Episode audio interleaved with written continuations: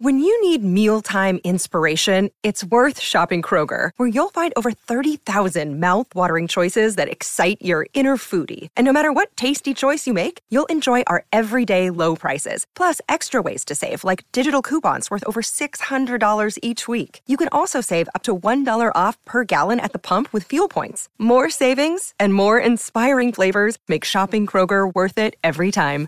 Kroger, fresh for everyone. Fuel restrictions apply.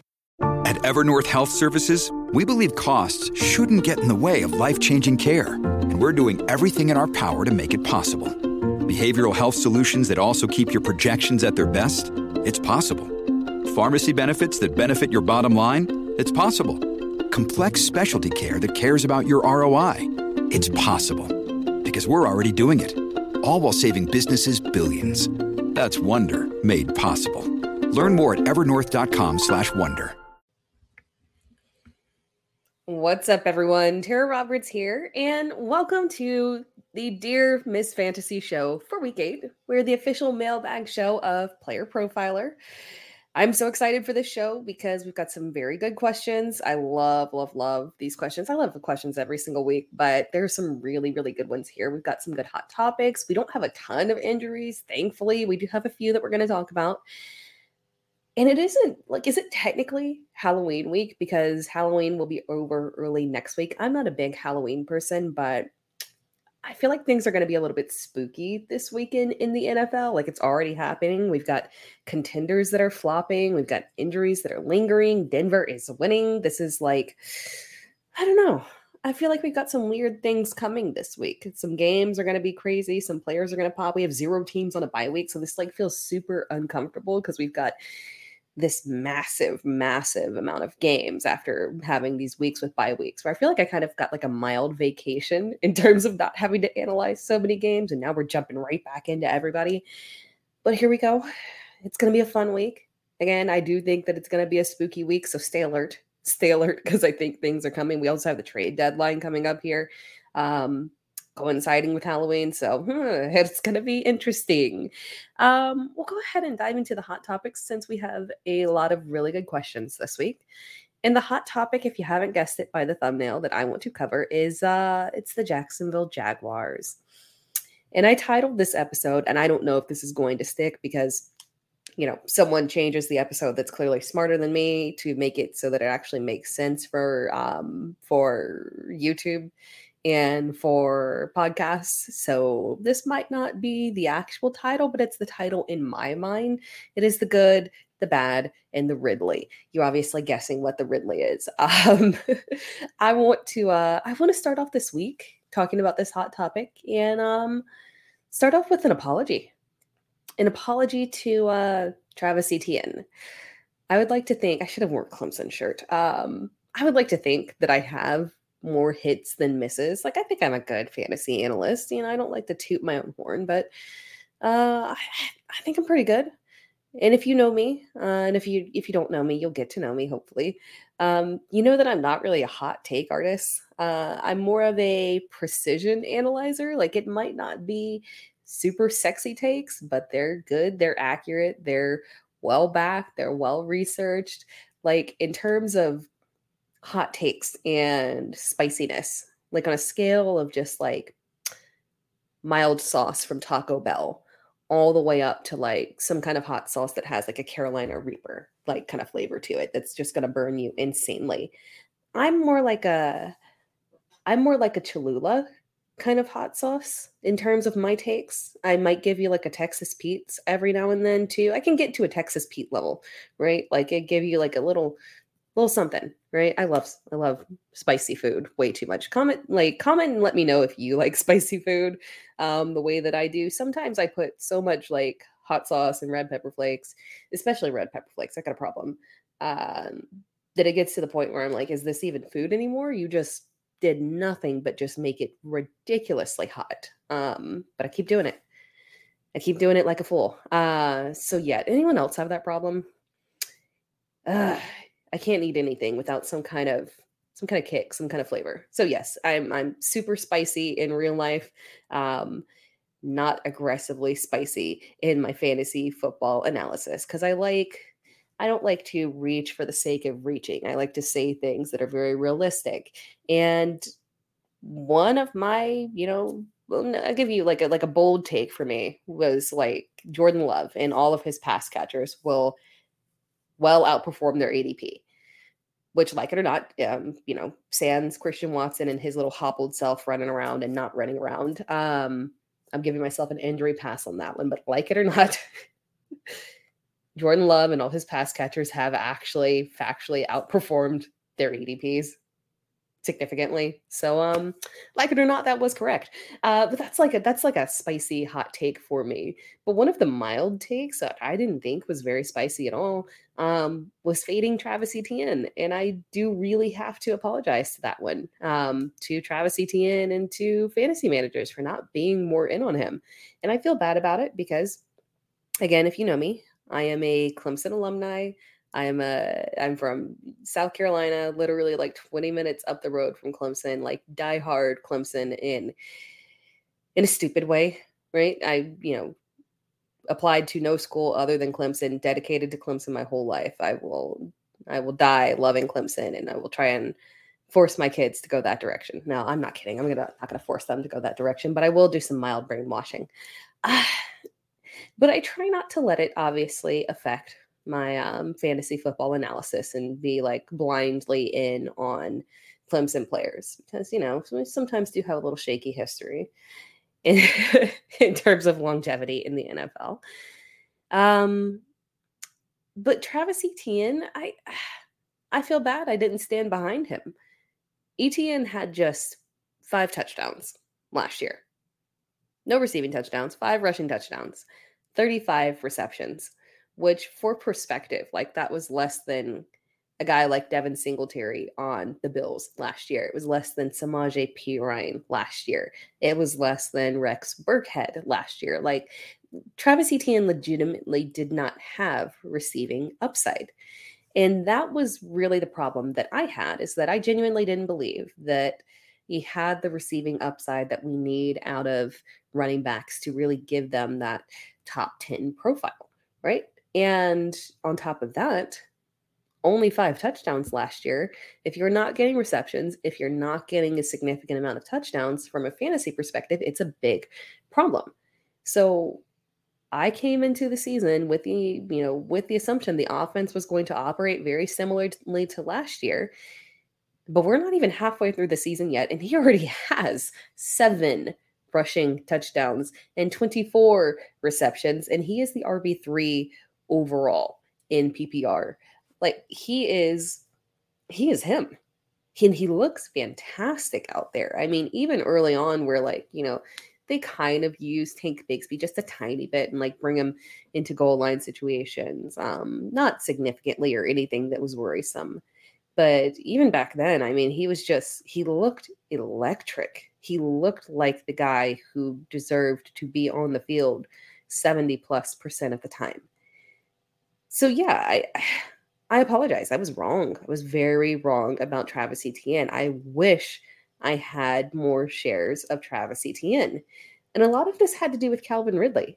And that's really, really the big problem here. I thought that this was going to be a very pass heavy offense this season, gunslinging offense. You know, Trevor Lawrence out there just, you know, throwing the ball around to Christian Kirk, who was going to be unbelievable, who has panned out very well. So that's fine.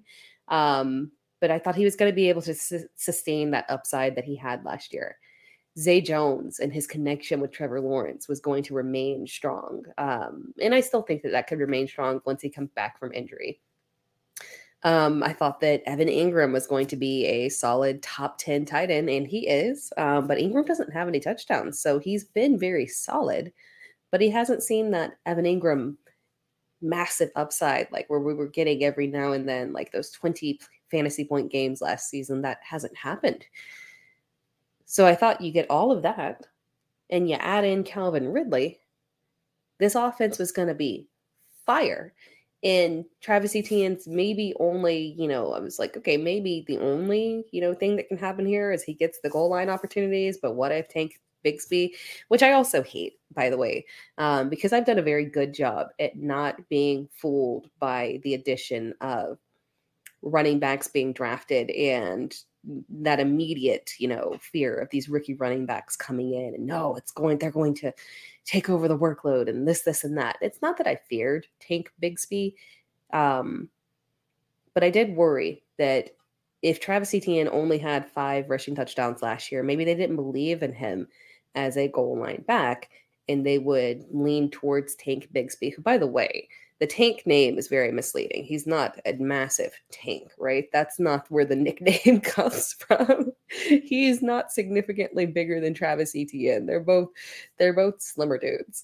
Um, but I had done a good job in the past with, you know, we had last year Austin Ekeler come in and, or Austin Ekeler with the big year and um, people were concerned um, from the prior year. People were concerned that Isaiah Spiller was drafted and he's going to come in and get those goal line touches. And um, that didn't phase me. I was still all in on Austin Ekeler last year and it worked out. Same thing with Josh Jacobs. People know Zamir White, they're going to do a committee and they're bringing this and that. Nope. Nope. Didn't fall for that. Fool's gold as well. Um, Zach Charbonnet, sell your, sell your Kenneth Walker shares. Zach Charbonnet is coming to take over. Nope. Nope. Didn't fall for that. Um, but dang, I got got on Travis Etienne, and um, I can admit that. Calvin Ridley has to be the most disappointing player of 2023. Now, there's been some disappointments in guys who have underperformed because of injuries. And I'll say, like, you know, I was very in on Diontae Johnson. You know, you can't account for as much as we want to try and account for injuries and predicting when injuries are going to happen in injury history. You can't account for it.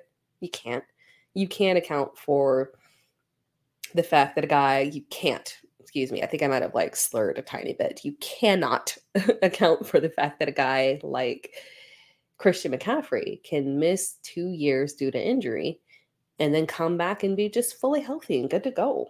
Perfectly fine. You can't account for the fact that you know there's some situations obviously where there are certain players who very clearly cannot make it through a season, like a Rashad Penn. Like we know, we know, and that's that's a different situation. But we can't look at a Keenan Allen and say, well, you know, we're gonna fade him because of you know he's old and that hamstring could pop up again. We can't like you know we can't do that because injuries get even the young ones. Christian Watson. Um, injuries got Diontae Johnson. It happens. It happens. So I don't, you know, I don't take injury into consideration when looking at a player and saying that they have been a disappointment, right? Because that's something that they can't help and we cannot predict. Uh, but there's been no injury issue with Calvin Ridley. This is just disappointment on top of disappointment and him just being um him being a problem, unfortunately.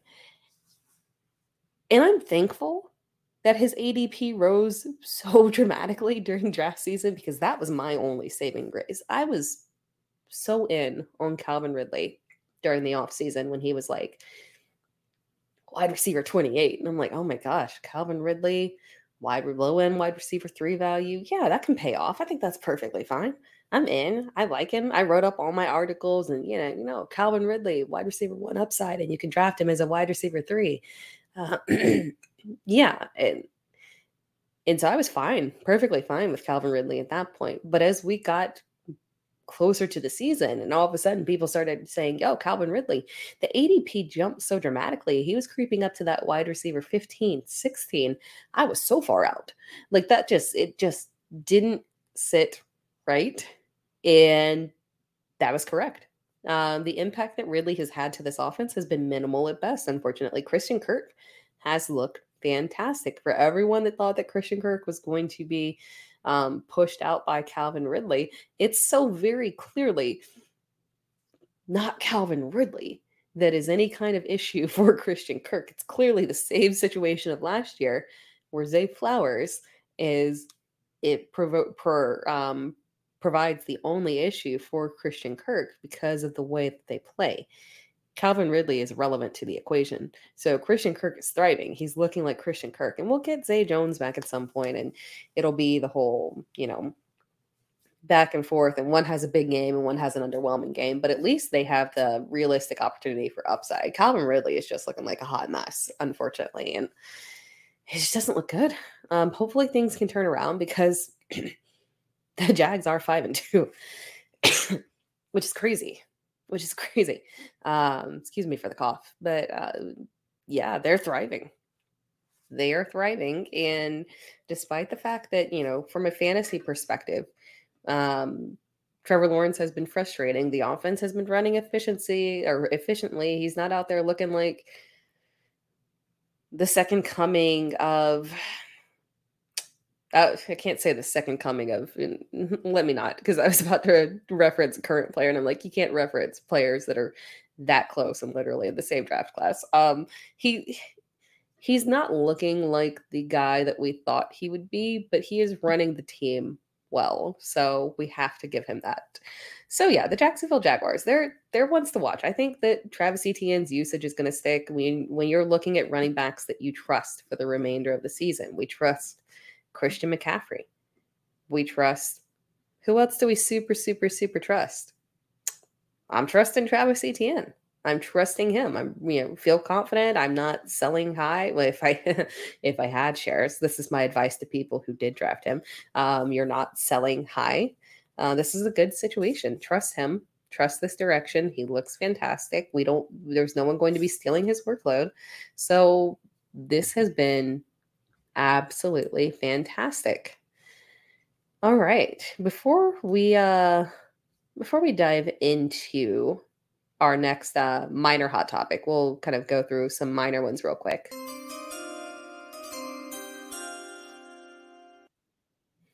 We're actually going to hear a word from our sponsor. Hey, so many ask me what's wrong with sports books? Why so many of them fail? The answer is simple. They don't innovate. They're just casino sports books on a phone that's all they've been. There are a few that are doing a good job. We partner with them. Most of them, not so much. Until BetOpenly came along. BetOpenly said, hey, we're going to innovate. We're going to do something groundbreaking. We're going to have peer to peer betting in all states, and you pay 1%. When you win, you pay just 1% on your winnings. You heard that right. It's 1%. With code Underworld, you qualify for just that 1% transaction fee on BetOpenly.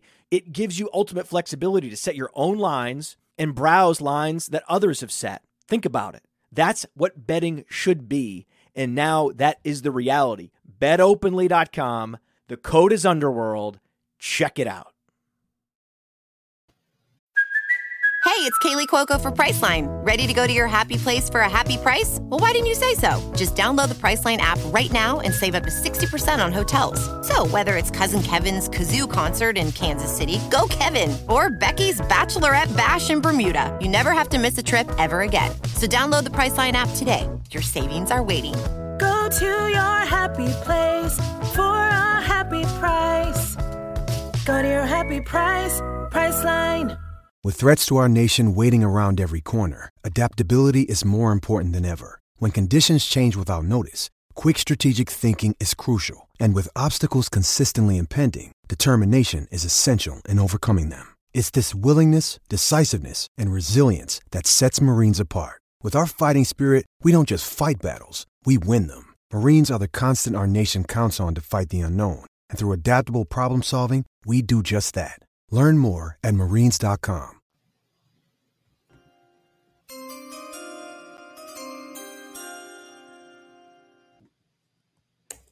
Also, before I forget, a reminder, a reminder for everyone, the Player Profiler All-In package has been lowered to $85 through the end of October. We are almost at the end of October, so you got to jump on it like right now. It literally ends next week. The all in package gets subscribers access to our player rankings, dynasty rankings, DFS dominator, data analysis, and you also get the world famous draft kit when it drops in the off season. That is fun. Fantasy football is fun. You gotta get it. So take advantage of the little discount right here and jump in, jump in while the price is good. All right, let's go through some minor hot topics here. Oh man, Baltimore. Yeah, Baltimore. We got to talk about them. Is this the Lamar Jackson that we've been waiting for? Is this the Todd Monken offense that was promised? Um, because this, if this is what's promised, oh my God, the efficiency, the yardage, the big plays, the touchdowns. I mean, the groundwork. I mean, ugh, this was just like music to my ears as somebody who drafted more Lamar Jackson than they should have, um, which is fine. It's it's working out, but you know, diversify. I diversify. I went like, hey, Lamar, we're going in. Um, 21 completions on 27 attempts. Uh, again, efficiency. Efficiency is the key here. I don't want Lamar to be gunslinger 40, 50 attempts. I don't need you to going out there like Jared Goff was out there throwing 50 attempts. Like, no, I don't I don't want that. We can keep the attempts lower, but you know, efficient and accurate 357 yards, 21 passes, 357 yards. I mean, this was just, uh, it was beautiful. Three touchdowns through the air, one on the ground. It was a role performance. Detroit, um, poor Detroit. Uh, yeah, and Baltimore just looked incredible. Incredible. This is what we've been waiting for. This is a team right here. This version of the Baltimore Ravens is a team right here that I can see being legitimate competitors in the playoffs. And I want to see it. I want that for Lamar Jackson so badly. So badly. Not just for my fantasy teams, for Lamar Jackson too. Um, another minor hot topic the Las Vegas defense, like target, target, and target it some more. Um, Jahmyr Gibbs to the moon. Uh, and I think I'm going to go and jump to a mailbag question here since I just brought up target the Las Vegas defense and Jahmyr Gibbs. Now, I still stand David Montgomery, obviously. You guys know uh, in the long run, he is the team's RB1. It's just that this is this is Jahmyr Gibbs time.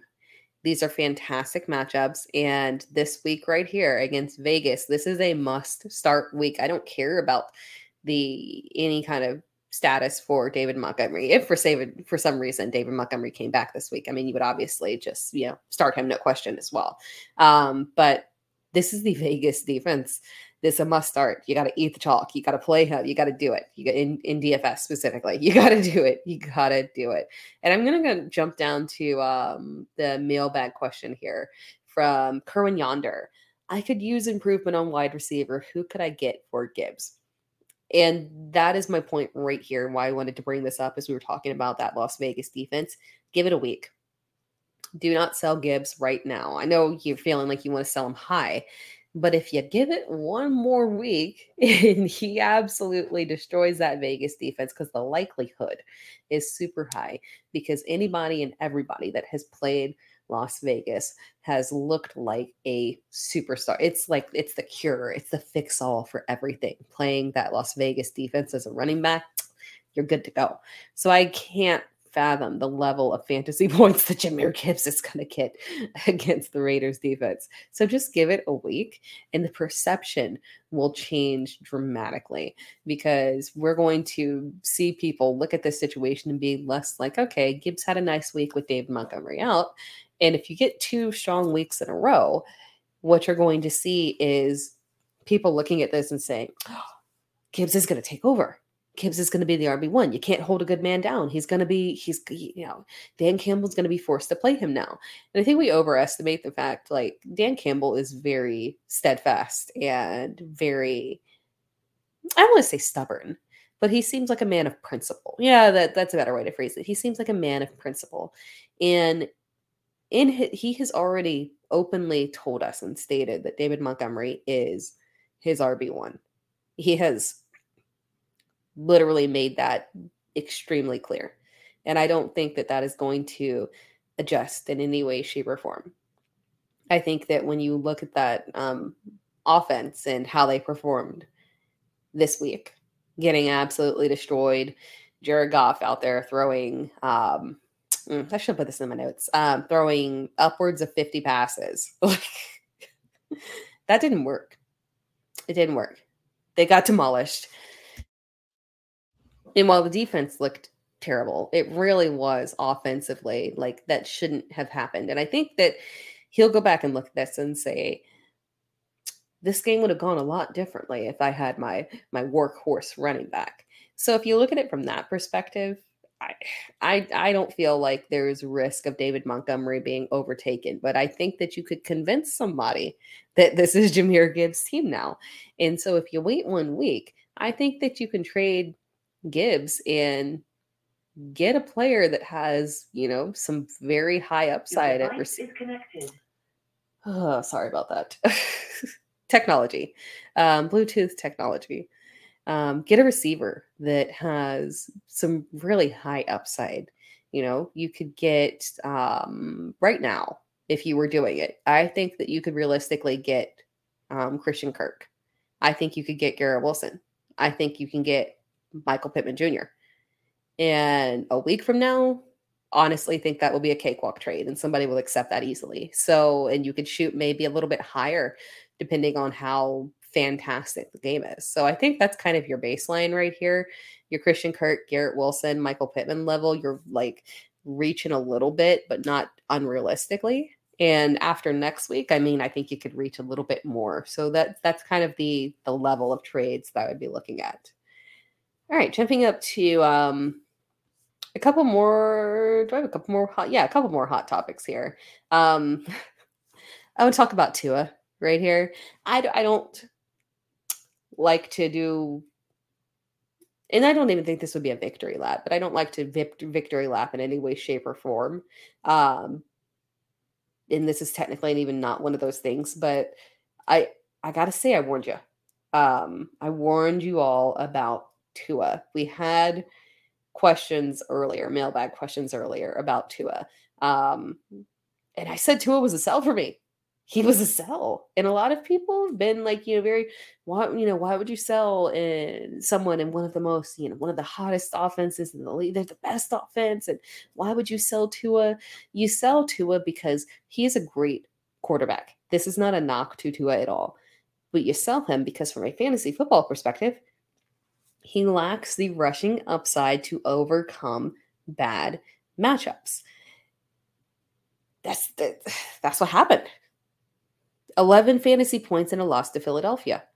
When he faces good defenses where they can't just absolutely light it up through the air, and they still, you know, Tyreek still got his, but, you know, you can't. There are situations where this Miami team is going to face defenses that have the ability to pressure Tua and slow that offense down a little bit not make it a complete nightmare because for me from a real football perspective he was 23 of 32 that's a good completion or yeah that's a good completion percentage. Um it's like 70 that's fine. 216 yards not massive but you know hey it, you it's a decent baseline he got a touchdown had the interception it's not a real terrible line um intercept interception aside it was good good efficiency against a strong defense. But this is not real football. Again, this is fantasy football. And that means that you have to look at that schedule and be a little bit concerned. Um, the schedule is awful. It's really bad. And the playoff schedule in particular is terrible. You have to be prepared. Even if you're not selling to at this point, you're saying, okay, I'm going to ride it. I, I don't want to sell him I'm going to start him in the great matchups, and you need to be prepared to stream when he faces teams like this. And it's not all the time, but again, it's a it's not the best schedule in the world. So you need to look ahead and predict those times where you're going to need to pivot. Moving on to my last kind of hot topic that I wanted to touch on real quick because I feel like I can't dance around the subject. Um, Green Bay. What on what on earth was the game plan here? I'm questioning Matt LaFleur, and I think all Packers fans are really, and all just NFL fans are in general, like looking at this and saying, What what were you thinking? We're just gonna spread the ball around with short passes to all of these young receivers. We're not really going to push the ball downfield. We're not really going to challenge the Denver defense that has been vulnerable. Um, we're just going to take like a nice conservative approach to this, and we're not really going to let um, any big mistakes happen. We're just going to play it kind of safe here. And it was terrible, terrible game planning. Um, I talked about Green Bay earlier, the fact that they're outperforming um, ADP, and they are. They are. There's no doubt about that. Um, and that's going to continue. Jordan Love is going to continue to be around a low end QB1, high end QB2. Um, just, you know, again, purely based off, you know, certain upside that he has. And when the situations do call for it, he can have top five upside. So this is not a guy that from a streaming perspective you have to run away from. You don't. Um, but this is just just a sketchy situation. And I think we can carry that into the injury topics because we have um minor injuries, not a, not a huge week, right? Um, Luke Musgrave dealing with an injury. So we'll do the Packers first. Luke Musgrave dealing with an injury.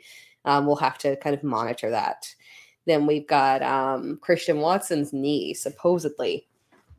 Supposedly not an issue, but I'm gonna have to believe it. Um, I will see it when I believe it on um, on Sunday because I don't know about it. it's just like a just like a very sketchy situation. He is constantly um, the way that he is dealing with injuries and the fact that we can't really get a fully healthy um, 100% utilized Christian Watson is very frustrating. And I know that it's very frustrating for the offense as a whole and very frustrating for Jordan Love. The lack of consistency is just a problem. Um, bigger injuries, though, um, more concerns. Jalen Hurts' knee doesn't appear to be an issue. Saquon Barkley's elbow doesn't appear to be an issue. Bijan Robinson's illness. um, I hope the Falcons get fined for that. That man woke up with a headache. You can't tell me nobody knew and nobody could. You have to inform. You have to. Like, why? Mm. Arthur Smith. Arthur Smith. That man. That's like my my my arch nemesis, Arthur Smith. When people say, "Well, you know, you got to keep playing Bijan and DFS and this, this, and that," I I'll miss it. Like I'm just I'm not dealing with Atlanta because I'm not dealing with Arthur Smith. I'm done. Um, more injury concerns. Uh, Deshaun Watson's injury. I think this is a significant issue um, re injured the shoulder. And obviously, we've got some news that has come out that is very, um, very not good in terms of him missing time. And I, I want to jump to a mailbag question that we have here because um, it's very relevant to the Deshaun Watson injury situation. And I was prepared to answer this question differently until that news came through. Um, from at Steve Summit 14. Am I crazy for wanting to drop Amari Cooper for Josh Downs? You are crazy, but you're not crazy. You're not because if we're going to be dealing with this offense with PJ Walker, who was fine the prior week, last week was an issue, and maybe that had something to do with I don't think matchup was the issue. Maybe maybe it had something to do with Deshaun preparing to be the QB one all week. Maybe PJ Walker didn't get the preparation that he needed heading into the week if the team thought that um, Deshaun was fine and this was not going to be an issue. So maybe that was the concern here because the prior week, um, PJ Walker was fine. He was stable. It was not an issue. They, you know, had a big win over a difficult team. Amari Cooper had a solid amount of production. So I think that this team under PJ Walker can can be decent. Deshaun Watson has been frustrating. Cleveland has been a hot mess, and the it's still Amari Cooper. Dropping Amari Cooper is is crazy because this is a man who has been a top 20 receiver every single year outside of two years. Um, so it's really tough to sit here and look at him and, and not get any value out of him. You would want to trade him, but the problem is, is that is there anyone that's really wanting to trade him? I can understand benching him, and but the problem here is, is dropping Amari Cooper for Josh Downs. You want Josh Downs, and that's where the lack of crazy comes through because Josh Downs is real. The connection with Gardner Minshew is real. This is one that I've touched on for several weeks now. Um, before we even got the season ending ending ending injury from uh, Anthony Richardson, there was a clear invisible connection. And you know statistically you could look at it as well. I went through every single play in the games where gardner minshew came in um, for anthony richardson when he was you know he get injured mid-game. I think the first one was like um, what was the first uh, first one concussion and then the second one uh, shoulder um, but yeah uh, when he came in you could look and see that it was very clear Gardner Minshew really likes and meshes well with Josh Downs. The skill set meshes, and you have to pay attention to that. Josh Downs' usage is going to stick. I started Josh Downs last week. Not even as a flex option. That man was my now. Granted, it was a. I had no Tee Higgins. I had no Deon or no. I had Diontae Johnson coming off, but I had no Tee Higgins. Um, so it was kind of a shaky week for me. But I started him as like a wide receiver too last week. Josh Downs, I think he's a weekly start here. So I I get it though. We're looking at would I start Josh Downs or Amari Cooper?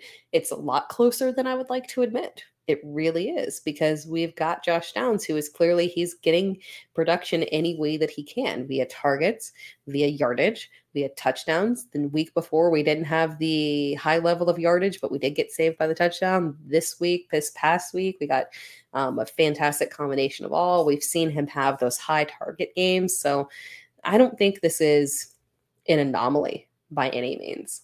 I think it's something that we have to pay attention to. Um, couple other injuries. We've got Jerome Ford, the high ankle injury, not severe, thank God. Uh, one to two weeks, um, which is which is frustrating because as a as a Jerome Ford, I didn't I didn't go aggressively in on FAAB on Jerome Ford. I rostered Jerome Ford, one of my favorite late round uh, targets in deeper leagues. Uh, Jerome Ford you finally felt comfortable using him because he had been in several terrible matchups. And so you roll him out this past week and you're like, okay, feeling good, Jerome Ford. And he did what he was supposed to do. Um, again, you know, people point out, um, you know, that he has a lot of production coming off of big plays people have pointed out the same thing about Kenneth Walker in the past. And, you know, sometimes I feel like people try to find and nitpick reasons to try and justify why a certain player isn't as good as a player because they prefer the player that's behind them. Just admit that you prefer Kareem Hunt and stop trying to downgrade Jerome Ford. He looks great. He looks fine. The production was there. Um, Kareem Hunt can be, you can be a Kareem Hunt fan without having to find justifications as to why Jerome Ford has issues. Stop stop doing that. Um, but it looks like we're going to see a little bit of time here missed for Jerome Ford. And with that said, it's obviously Kareem Hunt to the moon. He has looked strong. Um, got a nice goal line touch, or not goal line, but red zone. So like maybe in the five or so. Um, nice, you know, inside the ten touch um, got the touchdown. Uh, you know, receptions are a possibility there with him as well. So, yeah, Kareem Hunt should be um, a must start with Jerome Ford out. Pierre Strong, you can look at in deep leagues. Uh, unfortunately, the problem there is that I think he's going to get fine production on the ground, but he won't have that receiving upside, even though receiving upside is within like that's good profile for him. He's a good receiving back, but it's obviously going to go to Kareem Hunt. So Pierre Strong in deep leagues with the understanding that there's not going to be a ton of upside there. Um, and then DK Metcalf's hip. Obviously, we don't, you know, we'll just have to monitor that one. All right. Um, we're gonna do some more mailbag questions here to before we close out the show.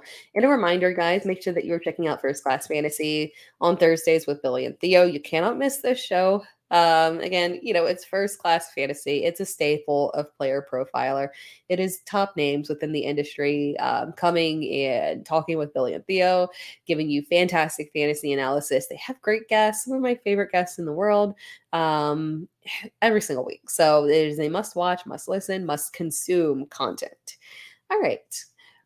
We're going to start off with a mailbag question from Matt Hutchins, my um, who was my uh, who was my co-manager, my co-manager in a league, um, the uh, Pros with Joe's fantasy um, tournament, I guess in theory, uh, fantasy uh, uh, fantasy tournament thing um, for charity, and our team is super strong. Like we've been dominating, and we lost this week, and we should not have lost this week. This was we were we were going to win heading into the Monday night game.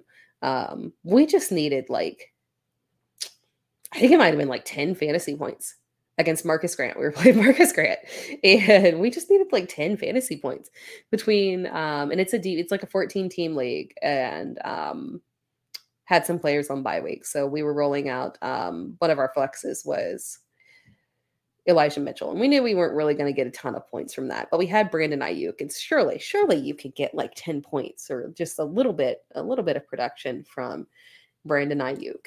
Um, and what happened to Brandon Aiyuk? Um, Brock Purdy happened to Brandon Aiyuk. I kind of feel like I kind of feel like, or not 10, we must have needed like, I don't know, like maybe 12 fantasy points from Brandon Aiyuk or something. And obviously felt like this was going to be, um, he's projected to get like 15 or 16. So we're like, oh, no, we're good. And Deebo Samuel out, this is going to be a good George, or this is going to be a good Brandon Aiyuk game. Nope. Nope, didn't get that. Um, what happened with Brandon Aiyuk? Brock, Tur- I almost say Brock Turdy? Brock Brock Purdy. I did not intentionally say Brock Purdy. Um, Brock Purdy has turned into a pumpkin. Um, if you look at the statistics, it still looks fine, but there were some bad interceptions, and it looks like you have to wonder if teams have reached that point with him where they noticed something like he's been strong, strong to start off the season. And then we look at week six and we say, against Cleveland, obviously, they lose the game. And we say, you know, hey, it's a tough defensive matchup. Cleveland's literally one of the worst teams that you can play in the league. It's it's such a difficult matchup. So we give an excuse there. And then he comes around on Minnesota, who, you know, defensively has been not as bad as people think, but it comes around on Minnesota. And again, you know, we're looking at a subpar game. He did not look good. There was some volume there. So don't get fooled by saying, uh, hey, it was nearly 300 yards. No, something just didn't look right. And I'm wondering if we maybe reached that Geno Smith point where it appears that people have said, no, we see you, Brock Purdy, and may have figured it out. It'll be, this is one to monitor. This is one to monitor. We play Cincinnati this week, which is a mail, like a, not a mail, a mixed bag of things that could happen. So yeah, this one is one to monitor because it does affect Brandon Aiyuk, who should have been fantastic, and um, we lost our fantasy matchup literally because of that. That was painful.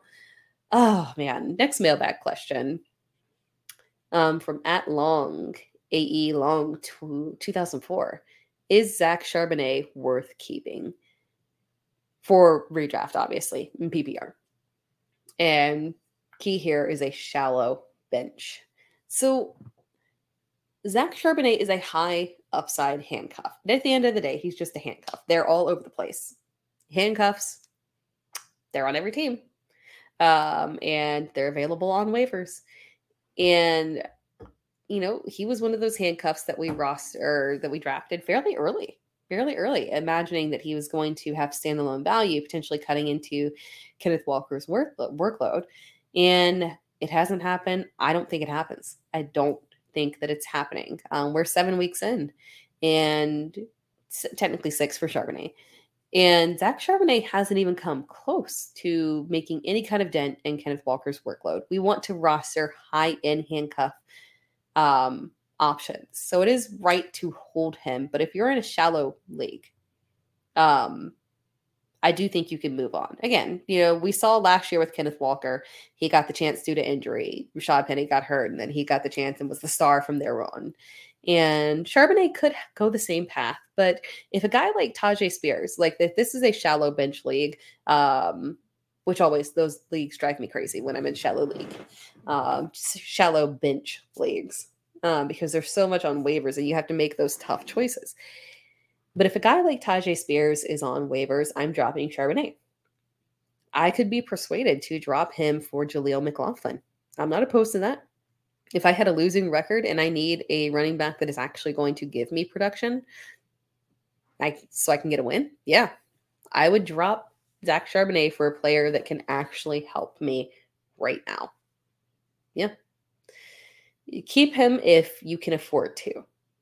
Because again, if for some reason something were to happen to Kenneth Walker, we're talking immediate top 10 potential back. So if you can keep him, because he is a high upside handcuff, do so. But you can drop him if there's something better that you can move on for. Him. All right, from Brian Lafort, trade Stevenson and Laporta for Mark Andrews in PPR. I'm five and two. I have Waller or Walker, Jacobs, Ingram, and Chase. Yes, I like this. I'd be curious who the bench running backs are, um, but I like this move right here. The hype around Sam Laporta is real. Take advantage of it right now. Secure the upgrade. Realistically, the next three games are going to be very run heavy. Um, we've got Vegas this week for Detroit. Then they've got the bye week. And then we've got David Montgomery that should be back, and we'll have um, the Lions facing the LA Chargers in Chicago and Green Bay. New Orleans is a tough matchup, and then Chicago again and Denver. Realistically, they're probably going to, we're going to see Detroit shift back to lower pass volume and more reliance on the run. I do think that that's the direction that this could go, especially with Gibbs showing, um, you know, Montgomery's going to come back as a lead back, but maybe we get more increased workload on the ground, which can benefit Gibbs. So by no means do I don't think do I think that Sam Laporta is going to disappear. He's got steady workload.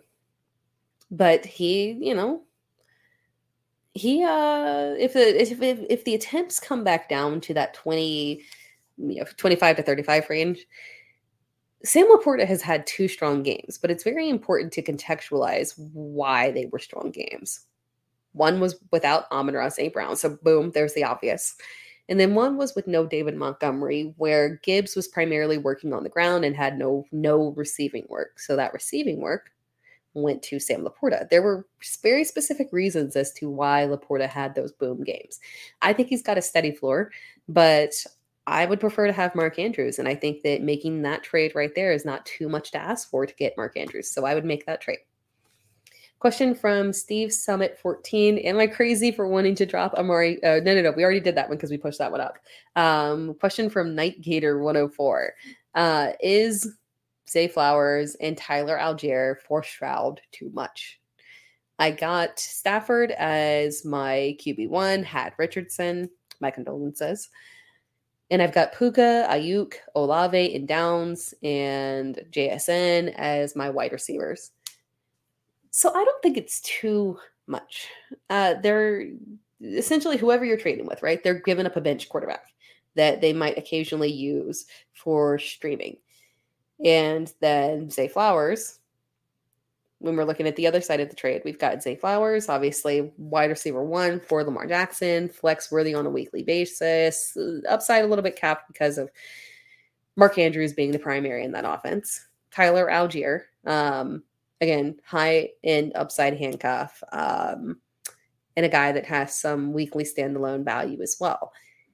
So I don't think that it's too much, really. I think that that's a fine amount for um, for Stroud, but here's my problem and why it might be a little bit too much. Again, they're giving up a bench quarterback to get all of that.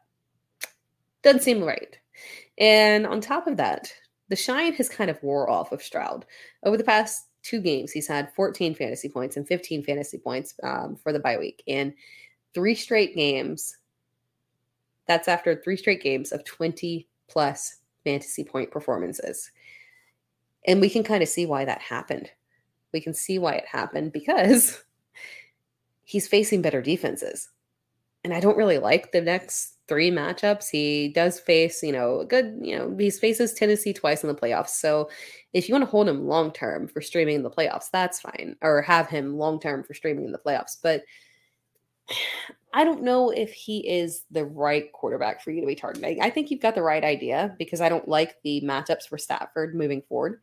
Um, I do think you have the right idea to trade those specific pieces for a quarterback. I just don't know if that's the guy. Um, the only reason I could make that trade is if you're winning and you're a favorite and you can afford to um, have a couple of underwhelmings for Stroud until he underwhelming performances for Stroud until he gets to the better part of his schedule. If you're looking to make that trade because you have a losing record and you need to get a win, I don't think that's going to get you the win. So hopefully that kind of answered the question. It's it's those two pieces to trade for a quarterback, yay. For Stroud in particular, not so much of a fan, um, unless you have a winning record and you can just kind of eat a loss or two until he gets into the better part of his schedule. So that is that is the idea there. All right. And then our last mailbag question from BG97. With Javonte Williams looking more explosive, should I continue to roster him and Jaleel McLaughlin? I love this question. This was my favorite question of the week because it is very interesting. Because Jaleel McLaughlin has easily looked like the best back in Denver.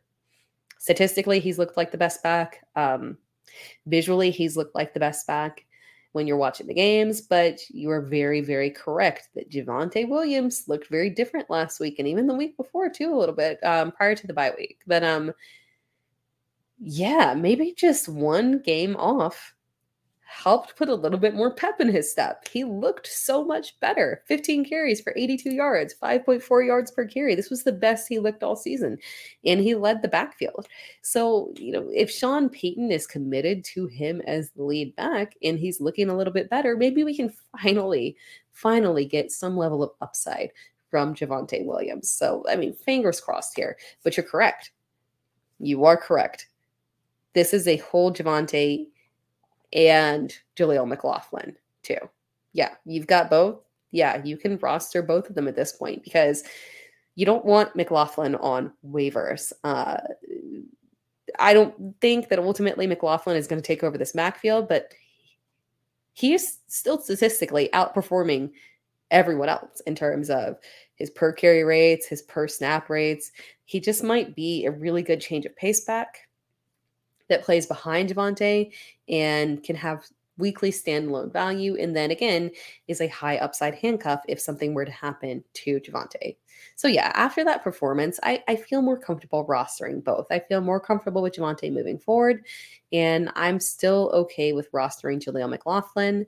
Um, because again, he's looked fantastic. This is not a guy that you can leave on waivers. All right, that wraps everything up for the show. Very good show. Very good questions. As always, remember if you're listening, um, tag me on Twitter and let me know if you have any questions that you want on the show or if you have any questions in general, just, you know, tag me. Um, I'll do my best to respond and hopefully you would like it on the show. We can get the question on the show. That would be fantastic because I'm always looking for more mailbag questions. If I had like 50 mailbag questions, I would skip the hot topics and we would just do mailbag, mailbag, mailbag. Just questions, questions, questions. We would. We could do it. It's our show. We do what we want, right? Um, all right. If you're watching on the podcast version, please subscribe to Player Profiler and to um, the stream for Dear Miss Fantasy as well. That would be greatly appreciated. And if you're watching this on uh, YouTube, be sure to like the video, drop me a comment below, and um, share the video as well. Love the views, and make sure that you're subscribed to Player Profiler as well. All right, people, I will catch you next week. Good luck with your fantasy lineups. Hopefully, everything goes well for you. I will see you again, same time, same place next week.